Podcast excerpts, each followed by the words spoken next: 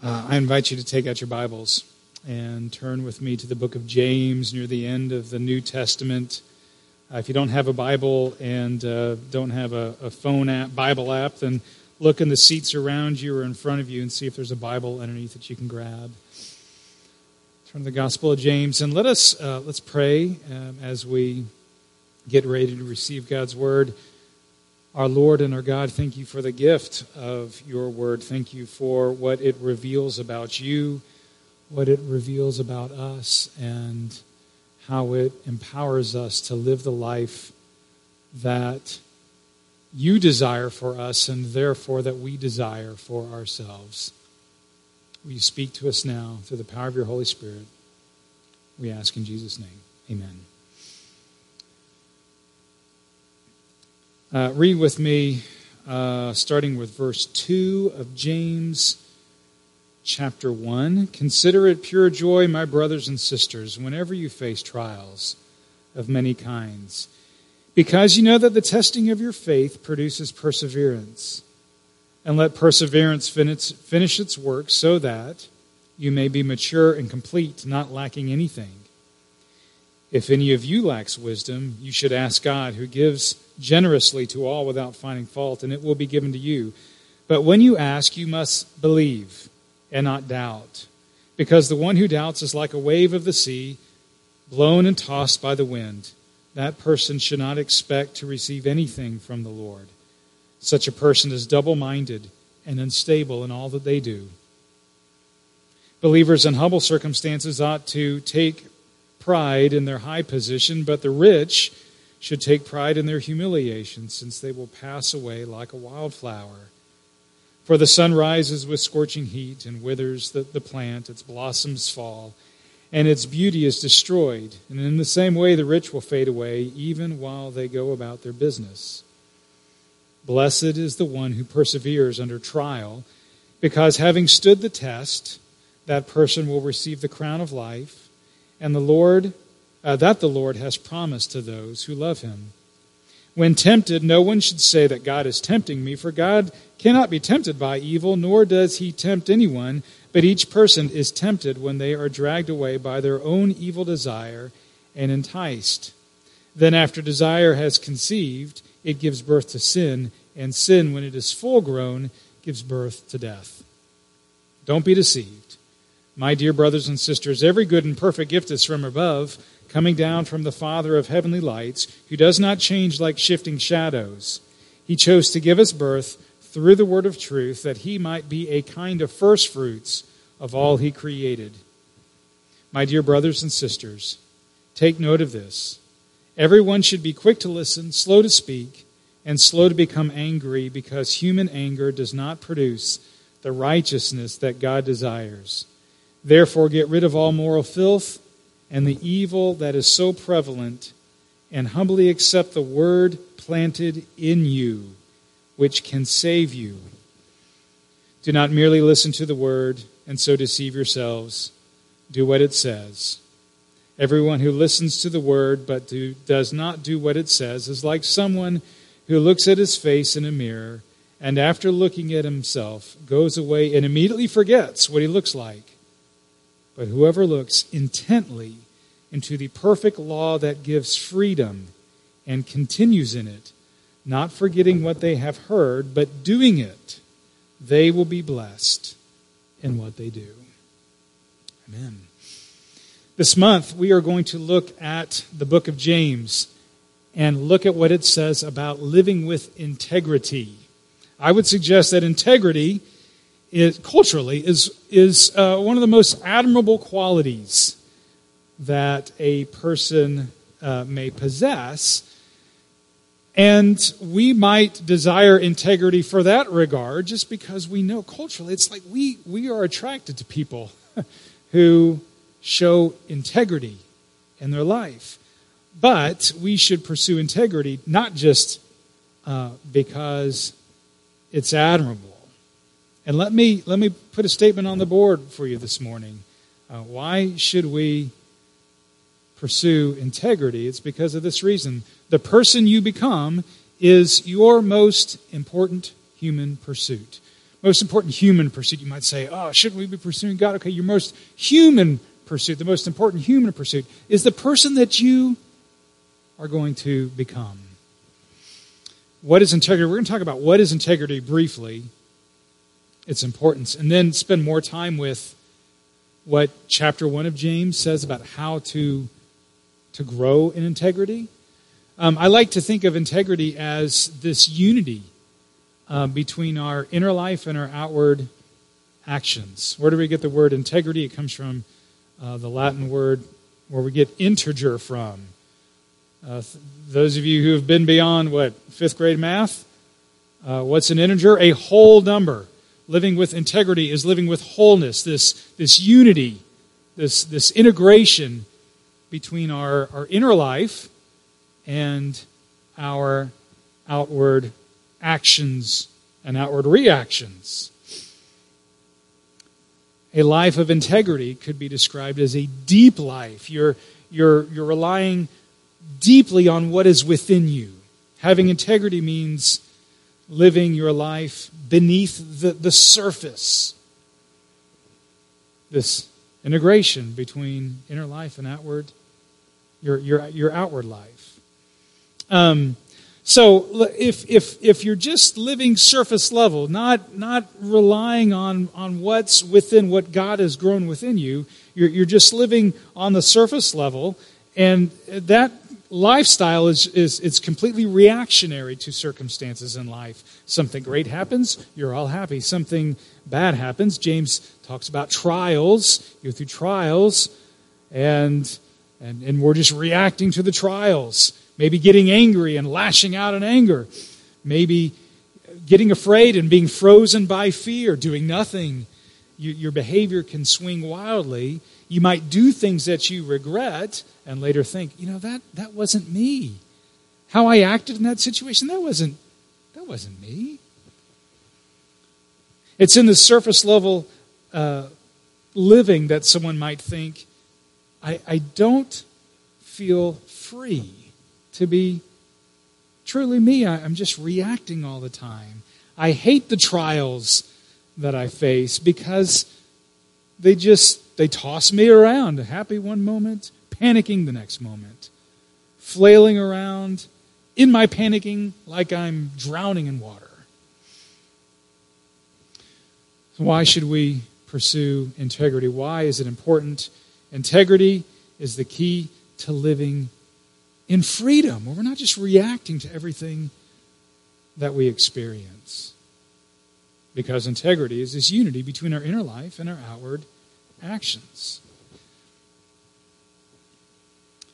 I said we would be going through what is integrity and its importance pretty quickly. We're going to spend much more time on what does God do to grow integrity in us? What does God do to grow integrity in us? Um, how does God shape us so that we pursue uh, the, the, the right things in life? James 1 verse 2 says this Consider it pure, pure joy, my brothers and sisters, whenever you face trials. Trials of many kind. Consider it pure joy. God is doing some deeper work in our inner being through trials. So we're going to look at this point of integrity. I'm going to give you three or four more points about integrity. Uh, and, and one is this God grows integrity through trials. But we have to be seeking God during our trials. If we're not seeking God, if we're not seeking to, to grow this inner life of faith, then we likely will misappropriate the trials that we go through in the development of our inner life. Our inner life is going to develop one way or the other.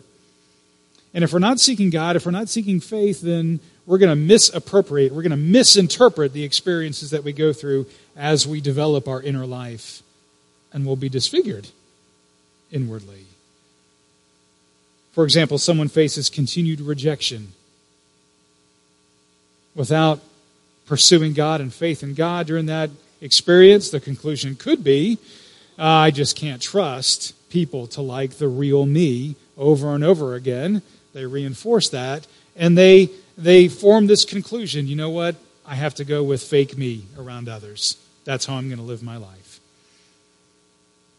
Or someone grows up in a, in a, in a, in a family that faces financial difficulties uh, constantly throughout their, their younger years. And, and likely you know people who have gone through severe financial challenges.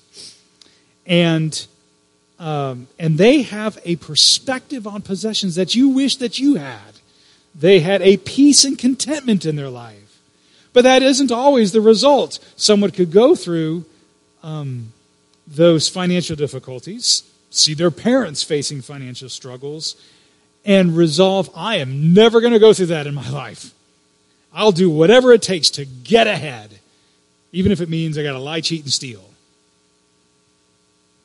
Trials will shape our inner life one way or the other. Only in God's hands will our inner life and the development of it actually give us freedom to, to, to be who God wants us to be going through trials. So James gives uh, practical examples in verses 9 and 10. A couple of practical examples. He gives two groups those in humble or low position, or a humble or a low position, and he contrasts that with the rich. So the humble and the low position, those facing financial difficulties.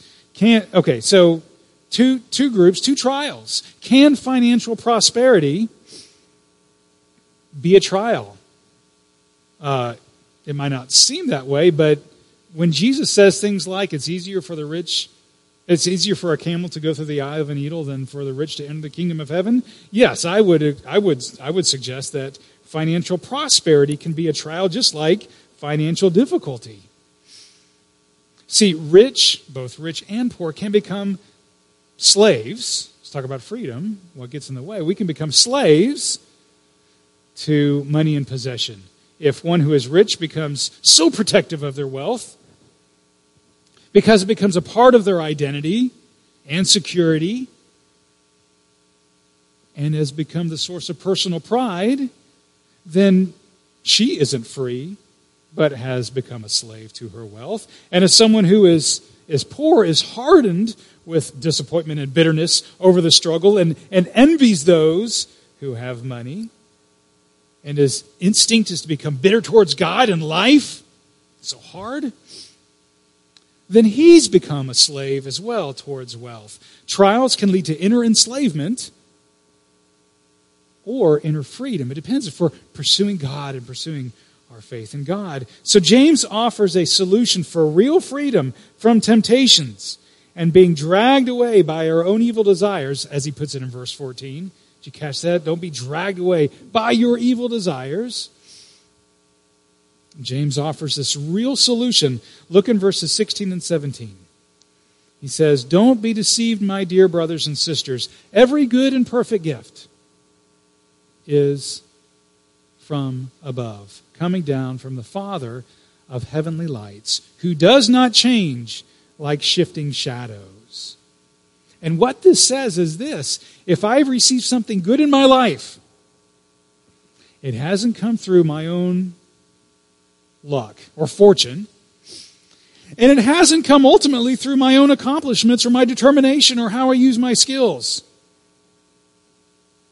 See, that's how I can be misled because worldly wisdom says one thing. Worldly wisdom says, oh, you worked hard so that you could earn all of these good things. That's what worldly wisdom tells us. James tells us if you have something good in your life, you have received it ultimately from the hand of God. Worldly wisdom says, uh, different trial. If I've felt that I've been wronged by someone else, that's my trial.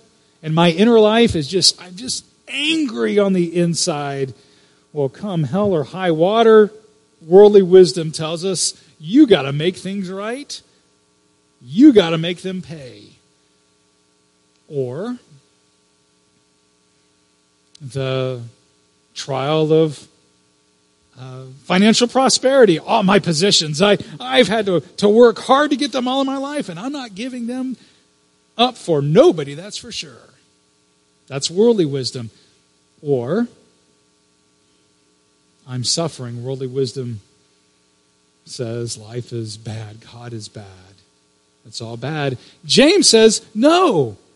We have a Father in heaven who gives us every good thing. Every good and perfect gift comes from above, from the Father of heavenly lights. And our heaven, our Father in heaven, does not change like shifting shadows. What, is James getting at? Well, shadows can be deceptive, shadows can spook. Um, as I was reading through that verse, I thought of one of my favorite places, which is actually in the city of St. Louis, the Missouri Botanical Gardens. Just a beautiful, beautiful place. And every Christmas um, at the Botanical Gardens, they, they put Christmas lights everywhere. It's a, it's a destination in St. Louis at Christmas time. One of the, uh, the historic homes on the, the garden grounds has this statue of an angel. Um, it's a nice angel. It's a perfectly nice statue of an angel in the daylight. You know, its arms are kind of extended out and wings and all that stuff. Well, at Christmas time, they stick this super bright floodlight in front of the angel, and and that's good enough, right? But but what isn't good is the shadow that is cast on the wall of this historic home at night. It is it is the, I, kid you not, it is the creepiest shadow I've ever seen. Um, our family calls it the angel of doom. Every time that we, we turned the corner and looked at the, the, the house, it's just this creepy shadow on it. Uh, shadows can creep, shadows can be deceiving. But in the end, we know what? It's just a shadow. It's just a shadow. It, there's no substance to it. And James is saying, God isn't like some shadow. James is saying not only is God real, he is the most real being that there is, uh, including you or I. See, you change, I change. God never changes, and so you can always count on Him. And that's the perspective to hang on to while we're going through trials. I mean, we can hold on to, to someone. You can, you can hang on to yourself um, in a trial, um, but that won't be as solid as hanging on to God. He doesn't change like shifting shadows. And who gives us every good and perfect gift, everything that we need. So if I am going through a financial struggle, if I'm if I tempted to to to cheat to get ahead, I can think, God, uh, I'm going to hang on to you. You are not like the shifting shadows. You are the giver of every good and perfect gift. And you are a more sure and true provider for me than even my very self. See, every good and perfect gift I know comes from you. If I'm wealthy, I can know God has given this to me, and so I don't need to protect it as if I came up with it on my own because it's a gift from God. If I'm angry and I feel wronged, I can think, God, I want vengeance. But as much as I might want to get even, I know that you will provide exactly what I need, not the vengeance that I'm seeking, not getting even. I can rely on you to give me exactly what I need because you are the giver of every good and perfect gift.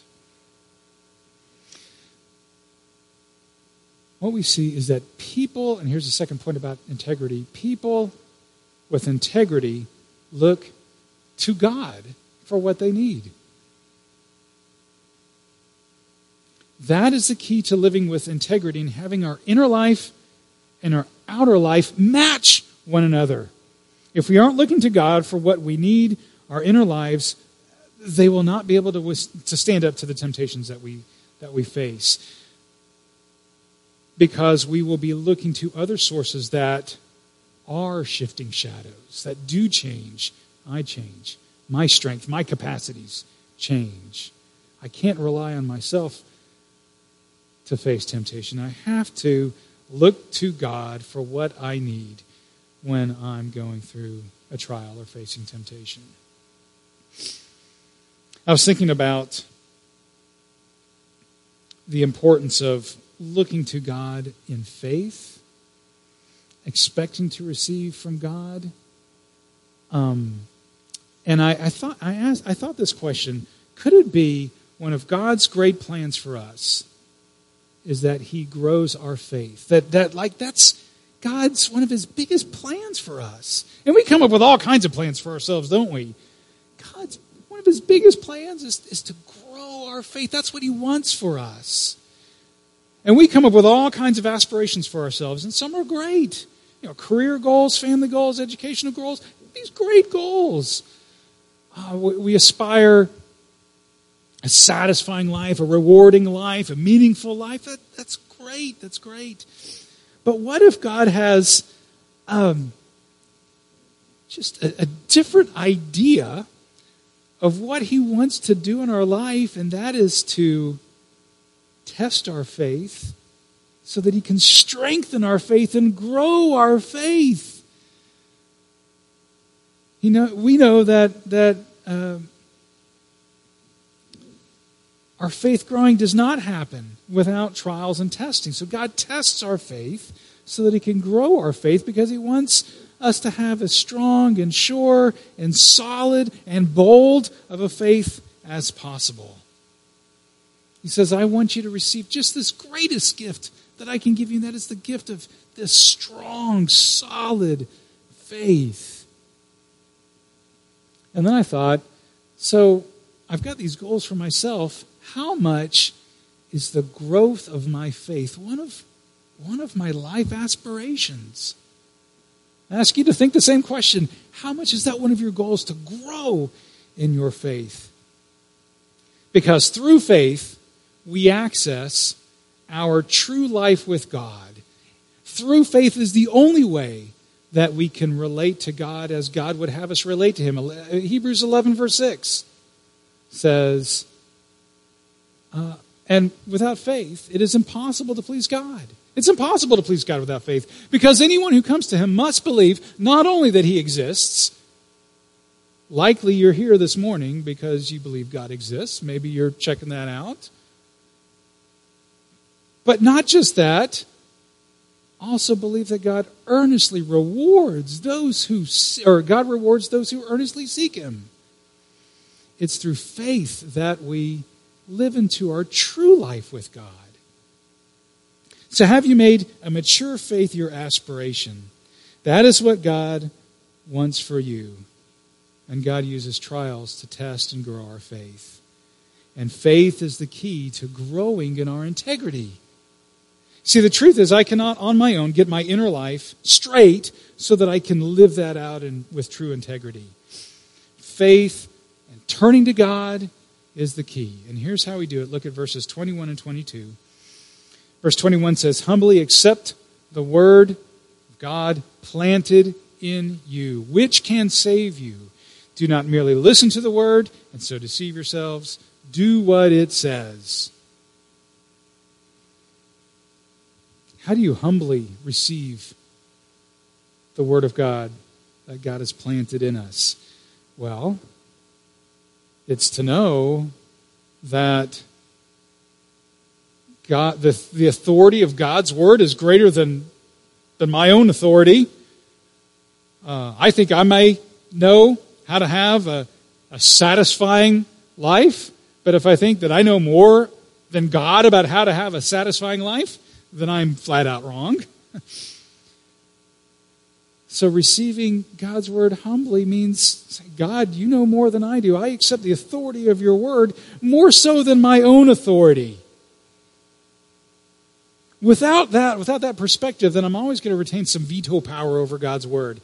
You know, where you read something, you're like, I'm not going to do that.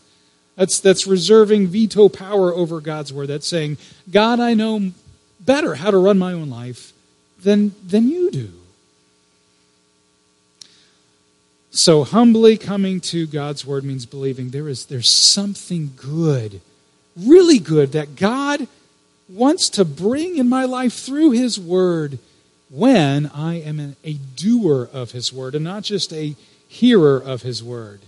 James says a person who only hears God's word and is not a doer of God's word is like someone, look at verse 23, is like someone who looks at his face in a mirror, and after looking at himself, he goes away and immediately forgets what he looks like. So the word look in that verse means to really study.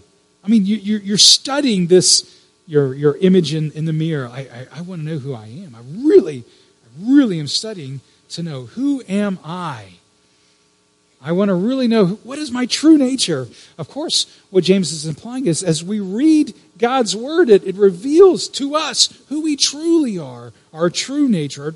That's how our inner life should be formed. And James says if you aren't knowing and doing God's word, you won't be living out God's life for you, God's true identity for you, you and you'll fail to have integrity and you'll keep doing things that you don't want to do, and you'll be slaves to your experiences. Now look at verse 25. But whoever looks intently into the perfect law, that gives freedom and continues in it, not forgetting what they have done, but doing it, they will be blessed in whatever they do. You'll be blessed. There's something that God wants to do in your life through His Word. The word look in that verse, by the way, is, is different than the, the, the word for look in verses 23 and 24. Looking in the mirror, studying the mirror. It's a different, it's a, it's a, it's a different word for look. It, it, it, it means to, to look with, with awe, to, to stoop down and, and look with, with wonder and awe. It's only used a, few times in, in, in the Bible. It's used in um, in 1 Peter chapter 1, angels look with wonder into how the suffering of Christ has led to our salvation. It's used in Luke and John when the disciples stoop down and look into the, to the tomb, to, looking for looking for what happened to Jesus Jesus' body, looking with awe and wonder. And that's how we are to look into God's word to think, oh God, oh God, what stoop down. What, what are you going to be doing in my life through your word? See, there's a, a here, here's the fundamental difference that God makes in our life as we face trials. The world would have us say, through when we face trials, either "Woe is me" and despair, or the world will say, "You know what? You need to be as hard as a rock or as cold as a rock to make it through this and exploit and manipulate and do whatever you can to, to advantage yourself to make it through this trial. Christianity says, consider it pure joy when you're going through trials because God is the one who, what did God do? He took the, the world's greatest trial when his son Jesus died on the cross for the forgiveness of our sins, taking his sins on him